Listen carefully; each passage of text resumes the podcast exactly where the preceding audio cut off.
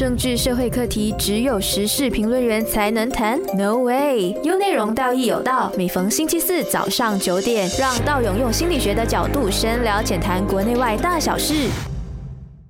早安，你好，欢迎收听道义有道，我是道勇，我是幻胜。好，我们今天又请了幻胜回来哦，这个特别的话题。呃，今天话题一讲到幻胜，大家应该会想到关于有性的话题吧？哈。然后啊，这次讲到一个特别的新闻了哈，这个新闻是讲到一个啊青少年现在呢有很多类似这样的就是啊新闻啊，关于到一些很小的年纪的孩子，然后会给对方一些可能模仿一些 video 吧，还是网上的一些讯息，然后对对方做出一些呃性的攻击啦、强暴啦，或者是一些呃犯罪类的犯罪类，因为我们这次的新闻是讲到一个。男生他好像是被对方引诱自慰，然后自慰了过后呢，然后把影片拍下来，就要挟他说，如果你不把你的钱交出来，他可能威胁他一些钱吧，然后就你就把你扩散给你所有的你的你的通讯录的人知道这件事情。我觉得听起来好像，如果他是在成人上面，我觉得可能大家都听得见怪不怪了哈。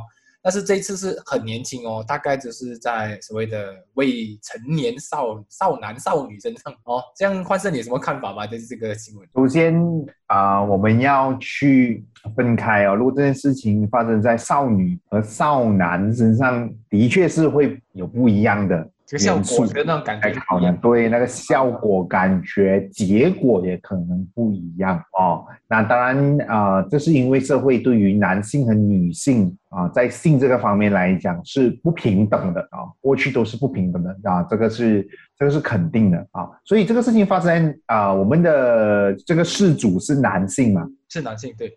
OK，然后他要挟，根据这个报道要挟的一千五百块啊，也。对我来说没有到很多啦，啊，嗯，不算很多很多，可是，在在这个青少年的阶段，应该对他他们来说应该是蛮多啊。对，然后结果很有趣哦，嗯，他没有给钱哦，对他没有给钱，他没有给钱，所以换句话说，这个要勒索的人没有成功勒索。所以如果今天这个事情发生在一个女生的身上，会有什么样的不同呢？当然你觉得？哦，这个事情可能在华人的文化来讲。就非常严重吧，可能因为女生会觉得，哎，我被看过了，好像可能我暴露了清白，可能就会影响到她的整个名声啊，大家对她的一些印象分啊，然后这个觉得这个女生可能不三不四啊之类的。但是男生的话，我们还是会觉得，哎，还好，对不对？这个哦，我们尤其是我们东方社会，我们觉得男生嘛，就给他看一下，应该没有什么大不了的。这个这个这个呃，这个观点，我觉得我们需要探讨一下。这个其实，我觉得我们应该有一点公平对待这两种。是是是，当然男生的啊裸体被看见也的确是一件很大的事，嗯，但是我们一般的反应不会和女性啊一样大哦，反应可能会不一样。那当然，因为很多时候是男性的裸体，某种程度上是被社会啊，不只是我们这个文化，相信世界上主要的文化。都是对于男性的身体能够展现在别人面前比较多啊，这个是大部分的文化都是可以接受的，是是。比较起女性啊，可以说我们男生的身体比较不值钱啊，呃，也可能是这样，当然也可能我们可以说是父权主义的一个一个产物。啊，我一直都觉得说它可能也是父权主义的一个产物啦。是是，就是说，哎，我我的身体是不是可以比较自由的啊？那可能女生的身体可能来的没有那么的自由啊，在这一个上，对对对，所以需要遮掩起来，我不容许哦女性一直去啊展露太多的身体，以免影响大家的情绪。这样，因为可能也是在父权的社会下，呃，这个女性的身体也算是一种产，就是。产能吧，是吗？这种家产吧，一种呃，属于父系的社会里面的一个产物，就是属于他的财产嘛。所以如果我的女人被看了，感觉就好像是我亏了。对，好像户啊，银行户头被别人看见。对对对，虽然没有多少钱的那个啊亏损，可是它会带来潜在的一些危险。对，我会开始怀疑说别人是怎么看待我的啊。啊，明白明白，OK OK，是，所以回到来这个故事，我一直都在强调，我觉得性教育很重要啦，当然是啊。那这个事情会发生在青少年的身上，我某种程度我相信呐，是因为青少年哈，嗯的头脑发育，我觉得这个头脑发育是有点关系的啊，还没有来得足够成熟，所以往往我们发现说青少年朋友他们在很多时候做判断啊，行为上面呢，会比较没有的那么全面和理性啊，因为这个时代使用电脑，我们都知道说它凡事走过就很容易留下痕迹啊，那新一代的年轻人。当然也会有这一方面的估啊，各各方面的认知，只是说，哎，当对方挑逗自己去做这件事情的时候，哎，那个时候，你看男人很容易就下半身思考嘛，所以我们说自古啊，英雄难过美人关，说的啊，其实只是好听而已啦，是。哦，只是说白一点，就是男英雄都好色啦，OK。啊，我们都败给了我们的下半体，对对？对对对对对对，会有在很多时候都是在下半身思考，所以在那一个当下，或许他也没有想说，哦，我自己的影像会被截下来，然后有可能会受到威胁。嗯，因为我感觉到，如果这件事情发生在成年的身上啊，成年人的身上，我相信大部分的人的的感官就是因为这个个人问题咯，这个成年人他不会想咯。不会防备哦，或者是我们会比较倾向于指责这个受害者他自己哪来的，他自己招惹，或者是他没有足够的判断，所以大部分的矛头可能会指向那个啊，就是受害者嘛可是这个这次有一点不一样的就是，呃，因为受害者跟加害者同时都是未成年人，所以是不是我们应该讲一讲的是整个社会的风气，该不该我们往呃性性学啊，就是尤其是性教育这一方面去？去发展一下，或者去去推广一下，因为这个东西已经不能够扫在 carpet 下面了，就是不能扫在地毯下面，真的已经不能够了。因为我们的资讯已经如此发达，然后所有的父母还以那种古代的方式，甚至是二三十年前方式去去管理孩子的话，我相信是没有办法的，因为你阻挡不了。包括不要不要说今天这个事主是十几岁哦，可能十七八岁哦，如果是十岁呀到十二岁，可能在小学的阶段的时候，其实他们也已经很容易。步入在这些色情的那些元素或者色情的一些影片之下，而没有完全的被教导。是没错，我认同这个说法。尤其是我们现在科技发达，你知道以前哦，要拍一部电影或者是影片是多么需要耗很大的工程的吗？嗯，哦，现在呢，哦，人手一机，每一个人都是 videographer 啊，是，只要你有手机，你就是 videographer 了。哦，以前要当 videographer 非常的困难，所以每一个人都有机会去制造更多的啊内容。那这些内容当然也会包括一些暴力啦、色情啦，当然没有错的。哦，我们每一个人都被赋予一个身体嘛，我们每个人都会有裸体，对，所以。这个事情更容易 access，更容易去被啊被我们接触到。所以未来的世界哦，小朋友们、未成年人们要接触色情相关的啊资讯的话，是非常非常容易。我们管不了，因为量实在太大了，量实在太大，我们是管不了。所以为什么我一直都提倡说性教育很重要？性教育就是一股预防针，嗯，就好像我们现在 COVID。是我们消灭不了的一个东西，对对对，它就是会传来传去，是必须要跟它共存的一个东西。当然一开始哦的阶段，我们就尽量以隔离的方式，好让大家不要去受到感染嘛，暂时性的吧，我觉得这个。啊哈啊。哈，那个的话，我们呃，我不觉得是暂时性，我觉得说我们一开始想想试用这样子的方法，看看可不可以断掉这个传染链，有没有好像很。好，好像很熟悉这句话，不过已经很好像一年多没有听过啊。断掉传染链是吧？好像一开始就是不成的了，感觉。对对对对，一开始是断掉传染链，所以我们的爸爸妈妈、公公婆婆那一代就不谈、不说、不讲，因为我们要断掉那个负面的这个这个想法嘛，断掉这个传染链，我们不谈，没有，不存在。可是很好笑的是，你毕竟要传宗接代，你毕竟要要去了解自己的性需要，怎么怎么断都没有办法去阻止性发生啊，这个事情啊。对呀，对呀，所以为什么当有需要的时候，他们才拿拿出来哦？哦，啊，他拿出来教，稍微提一下，跟你讲，大概可以这样子。感觉有一点是中了 COVID 再去打预防针的感觉。呃，OK，中了 COVID 过后，再再去治疗啦，再去针对那个啊症状去做治疗。所以未来的世界哦，我觉得这个东西是传播的非常的快的。是是是是，色情的东西传播快。你看哦，Five G、Six G 的未来哦，那个速度越快哦，所以我相信那个那个资讯的那个那下载量啊，跟上传量的那个速度，导致我们一两秒我们就有有一个影片了嘞，一两秒，而且是一个 Full HD 的一个电影哦。对呀，对呀，所以每一秒钟，有多少个新的色情片啊？包括自己在家里制作的。哦哦，对啊，产生在互联网上面，我觉得是很可怕的一个数目字啊！而且人很有趣哦，人的口味只会越来越重哦啊！所以，所以我要说的是哦，还是回来去讲性教育很重要。嗯，我们是为孩子们打预防针的一个步骤来的。说到这里哦，我们暂时休息一下，我们下一段再聊聊一下。刚才我突然间听到一个很特别字。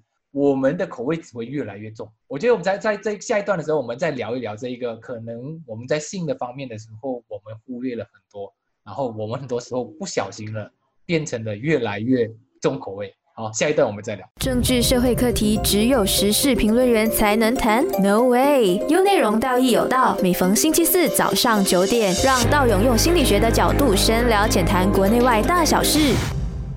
欢迎回来，道义有道，我是道勇，我是幻胜。好，万胜，刚才我们聊到就是那个口味越来越重了。我先猜测一下啦，因为我们大家都是毕竟有心理背景，我们就知道什么叫做敏感度会因为经过时间的累积，我们需要更高的、更强大的刺激来保持那个敏感。所以会不会是这样子？当我们对于色情这种泛滥的时候，呃，可能以前我小的时候稍微看到。呃，短一点的裙子我都觉得有感觉。到后来，可能我不呃，就是大量的被这些色情的一些资讯啊覆盖的时候，我开始感觉到我需要更重口味才能感，才能保持着那种感觉，就是那种性的感觉，是这样子。我猜测了啊，我猜测是，嗯，那我们的嗯生理机制哈就是这样子的嘛。当我们看到一个让我们快乐的东西，或者做让我们快乐的事情的时候，我们的脑袋会释放一种激素叫多巴胺。是，OK。那多巴胺这个东西哈，它会呃到了一个阶段呢，我们会感觉麻木，我们需要更多，我们需要更多，就好像喝咖啡这样子哦，我会开始喝哇，我觉得很开心哦。然后过了一段时间，我觉得哎，这个味道好像喝的有点习惯，有点淡了，我要喝浓一点，是变成一杯变两杯的感觉啊？可能一杯变两杯，或者是它会更浓缩，更浓缩啊，更搞一点啊，我们讲啊，更搞一点啊，越喝越会越搞啊，会越喝越会更浓缩，OK，越浓，要咖啡因要越多，是啊，那喝下喝下到最后哦，我们发现说，哎，我不喝咖啡，开始觉得会很累。自然就是要需要这个呃刺激来保持自己的精神，对，而不是喝咖啡当初的快乐或者是享受，是，而是我必须要拥有它，我没有它我会痛苦，可是我有我拥有它不会特别快乐，就是才可以正常运作。哦，啊，让我想到上瘾这个话题，对，有一点是这样子的感觉啦。是，那我们的口味就会因此而变得越来越重，因为我们会到了一个啊释放的阶段，我们会有嗯。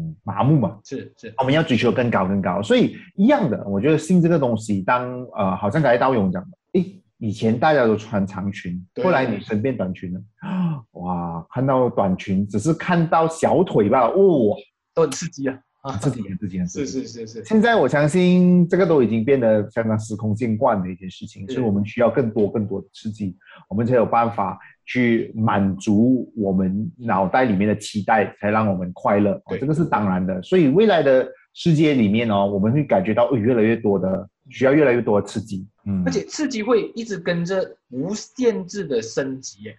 对，对对对。所以你看啊，我举一个例子啊，最近啊，鱿鱼游戏很红啊，是是是，鱿鱼游戏是。那如果你看鱿鱼游戏的这个内容啊，放在二十几、三十年前啊，嗯嗯，你觉得这个内容可以通过审查吗？绝对没有办法，绝对没有办法。原因是因为他宣扬过度的暴力，是啊，他他看到人性面。但是问题就是哈，现在我们就是需要到那么重口味，我们才有办法 觉得哇，这个戏很好看啊。对对对对，以前我们只是看着 superhero。啊，打两拳，那个人未必要流血，我们都觉得很开心，对，就觉得很嗨了哦，我就觉得很嗨了啊！这一次枪射下去不见血没就不够嗨，要够真实感，那个真实感要非常的血淋淋了啊啊！那照你这样讲，我我突然间想到的是，电影也好，甚至任何娱乐都好，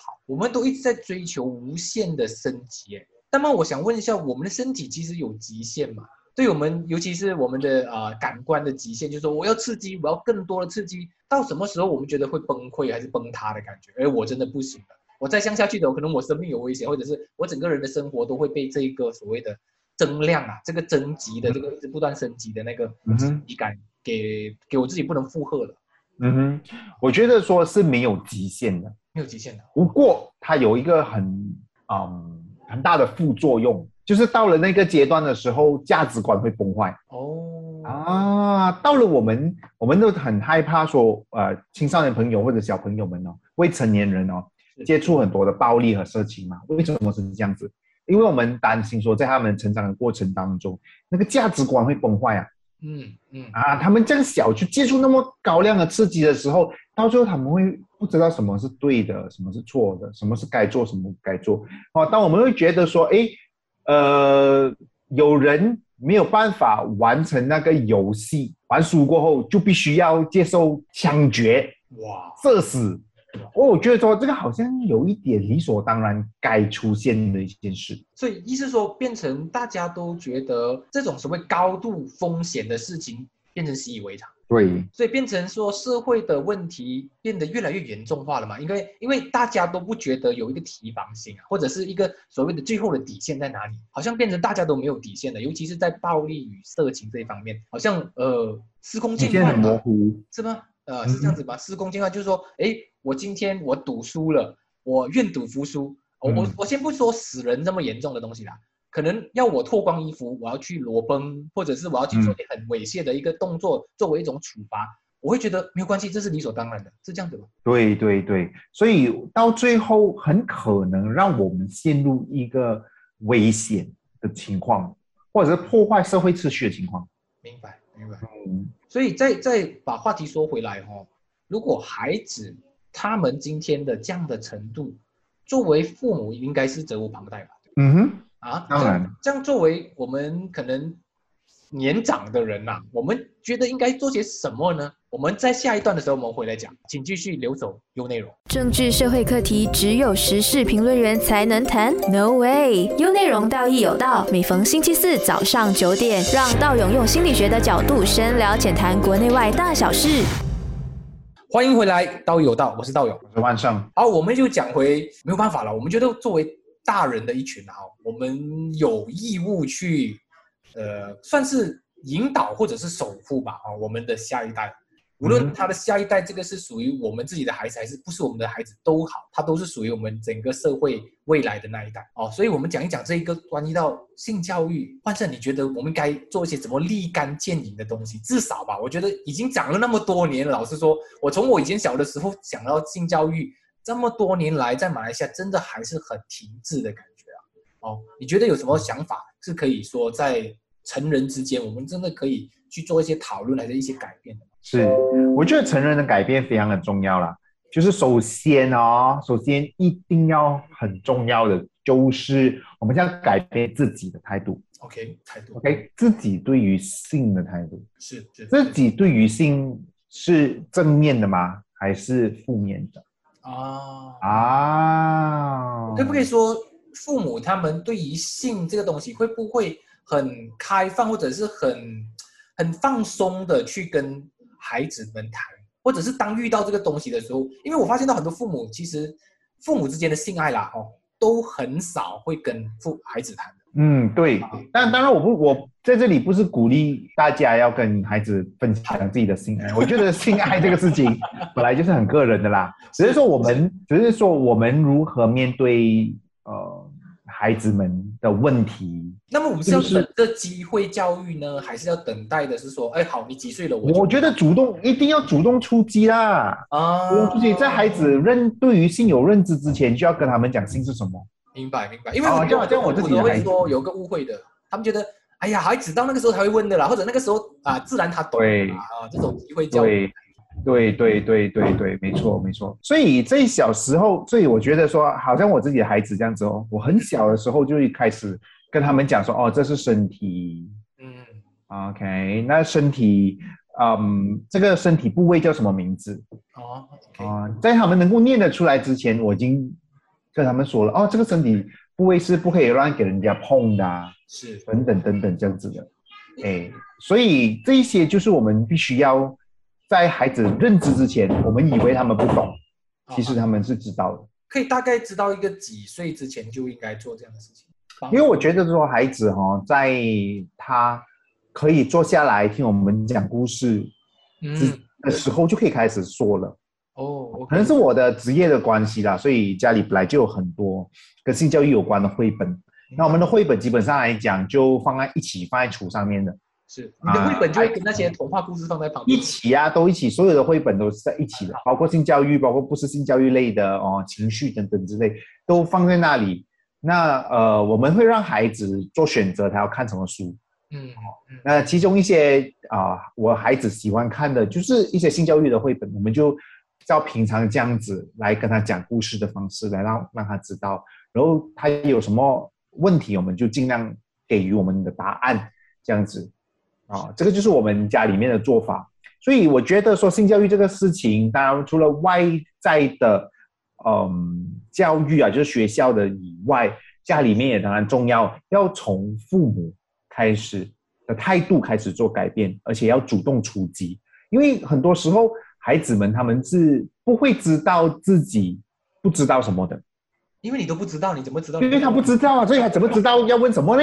对不对？对啊，对啊。啊，所以你讲说孩子会问，我们常讲，哎呀，孩子会问我从哪里来啊？哎，不是每个孩子都有这样问啊。是真的。啊，所以我们是要主动出击去教导他们。那孩子们说，孩子他们在讲这白雪公主的同时。我们同时把我们的情绪啊、身体啊这些比较基本的那些常识都把它放进去。是在讲这白雪公主和白马王子的时候，也要知道说白雪公主会来月经，白马王子 会射精。老师说听起来没有那么刻意啦，可以开玩笑啦，没有那么刻意啊，不需要那么刻意，只是说也要有一些这一类型的绘本和资讯啊，包括认识自己的身体啦这一些。听起来好像开玩笑，可是其实它是很根本的东西。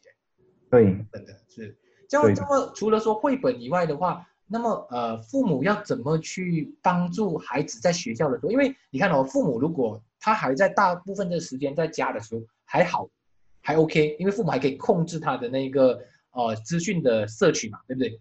嗯。但是当他进入小学啦、幼儿园啊之类的时候哦，他开始已经有朋友了哦，有时候父母未必可以真的。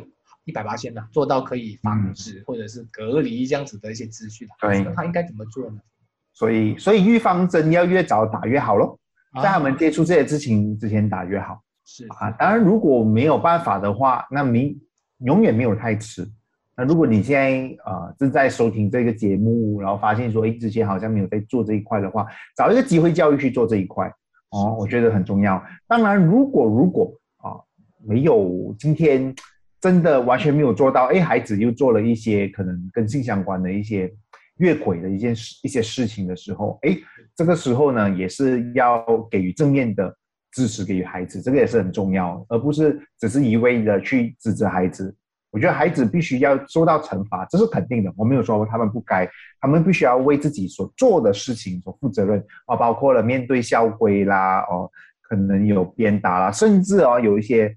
会闯祸而必须要上警局的，我觉得这个部分要如何正面的去支持的同时，又可以让他接受处罚，然后觉得这个东西是不对的。那个正面正面到什么程度呢？哎，这个问题很好哦。是。那 OK，我我的我个人的态度和建议是这样：我们要把哈啊事件和情绪分开来讲。OK OK OK，这个事件是真实的发生。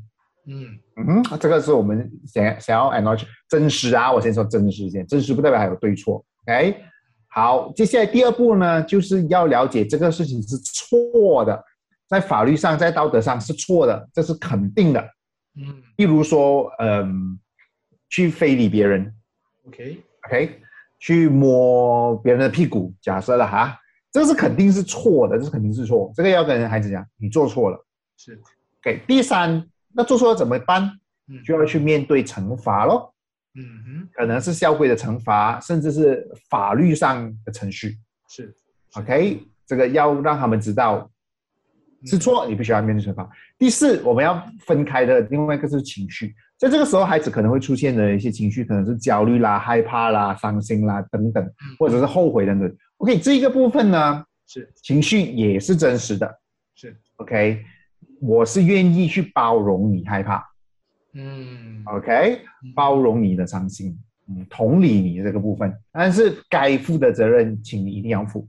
的意思就是说，父母还是会呃维持这一个中性的存在，说好，你今天做了这个样的事情，你该负责，我我陪你去去把那个东西做好，把整个过程陪伴他，但是从来不会替他推卸啦，不会帮他辩护啦，这种东西就是让他去承受。但是在感受上面或者情绪上面是包容的，是说我们能够接受你在这个年纪犯这样的错，然后也明白你的需求，但是不一定认同你的行为。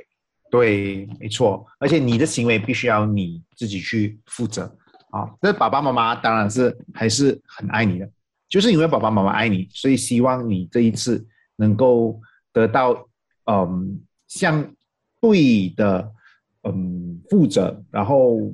好，让你可以接受这次的教训。像如果说今天回到去这个开开呃刚开始的那个新闻里面哈，啊说到如果我们就比如像像是啊换成你是这个孩子的父母，他被勒索可能今天是一千五百块，然后这个事情发生在呃这个我们身上了，就好像比如像是你的家庭里面的话，我们该用怎么更正确的方式让他逃离，或者是？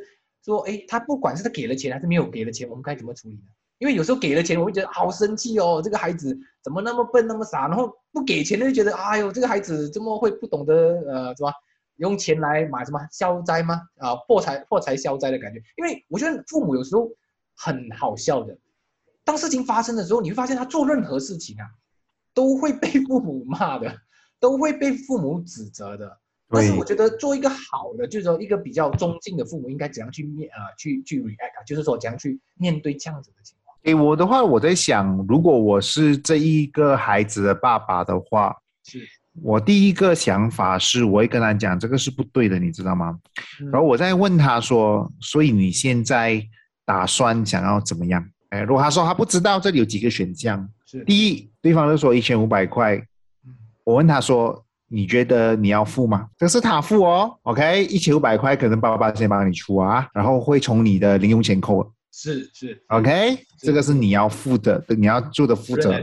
对，OK OK，你仍然是要负责的。如果我觉得说，嗯，所谓的纵容就是他不需要负责，我把他挡完，嗯，对我来说这不是爱。明白明白。OK，那你是不是要付钱？OK，不要，那不要付钱，我们是不是要去？你是不是想要去报警？那报警的话，你必须会面对的是一个怎么怎么样样的情况呢？可能，哎，警察会问你问题，你要说出来，哦，可能你要把手机交出来，你要等等等等，我会跟他分析说，OK，如果你要选择这个，它的后果是什么？是，然后我就真的让他做选择，陪他一起去做这个选择。明白。嗯，所以我觉得这样子的做法，希望给所有的听众啦，给一个好好的一个建议，或者是一个。从我们的就是所谓的专家的意见里面得到一些养分，因为很多父母有时候在情绪真的上头的时候，很容易真的会做一些很很伤害性的东西。哦，我们也希望我们的节目的就是啊有内容的节目的呃听众们呢，就好好的去呃去听一听，可能不一定是你要做的选择，但是至少在专家的呃一些建议之下呢，可以给自己有另外一些选择。好，在这个节呃这一段的节目结束之前，我们让焕胜给一些小小的一些总结吧，这个小小的总结吧，好，让让我们的这个节目的总结好吗？嗯，我觉得性教育很重要，那越早开始就越好。那当然，如果大家感觉很困难、很难以启齿的话，好，那大家当然可以寻求专家，或者上网找一些资料，让自己。嗯，可以更轻松和孩子一起谈心。好，我们在这里谢谢焕胜。然后每逢星期四早上九点到十点，道义有道。我们下一个星期同一时间见，请继续留守优内容。那那那，是不是听得津津有味、意犹未尽嘞？那就赶快关注心理自信文字之旅的 Facebook 和 IG，让你看得够、听得爽。优内容就是那把对的声音。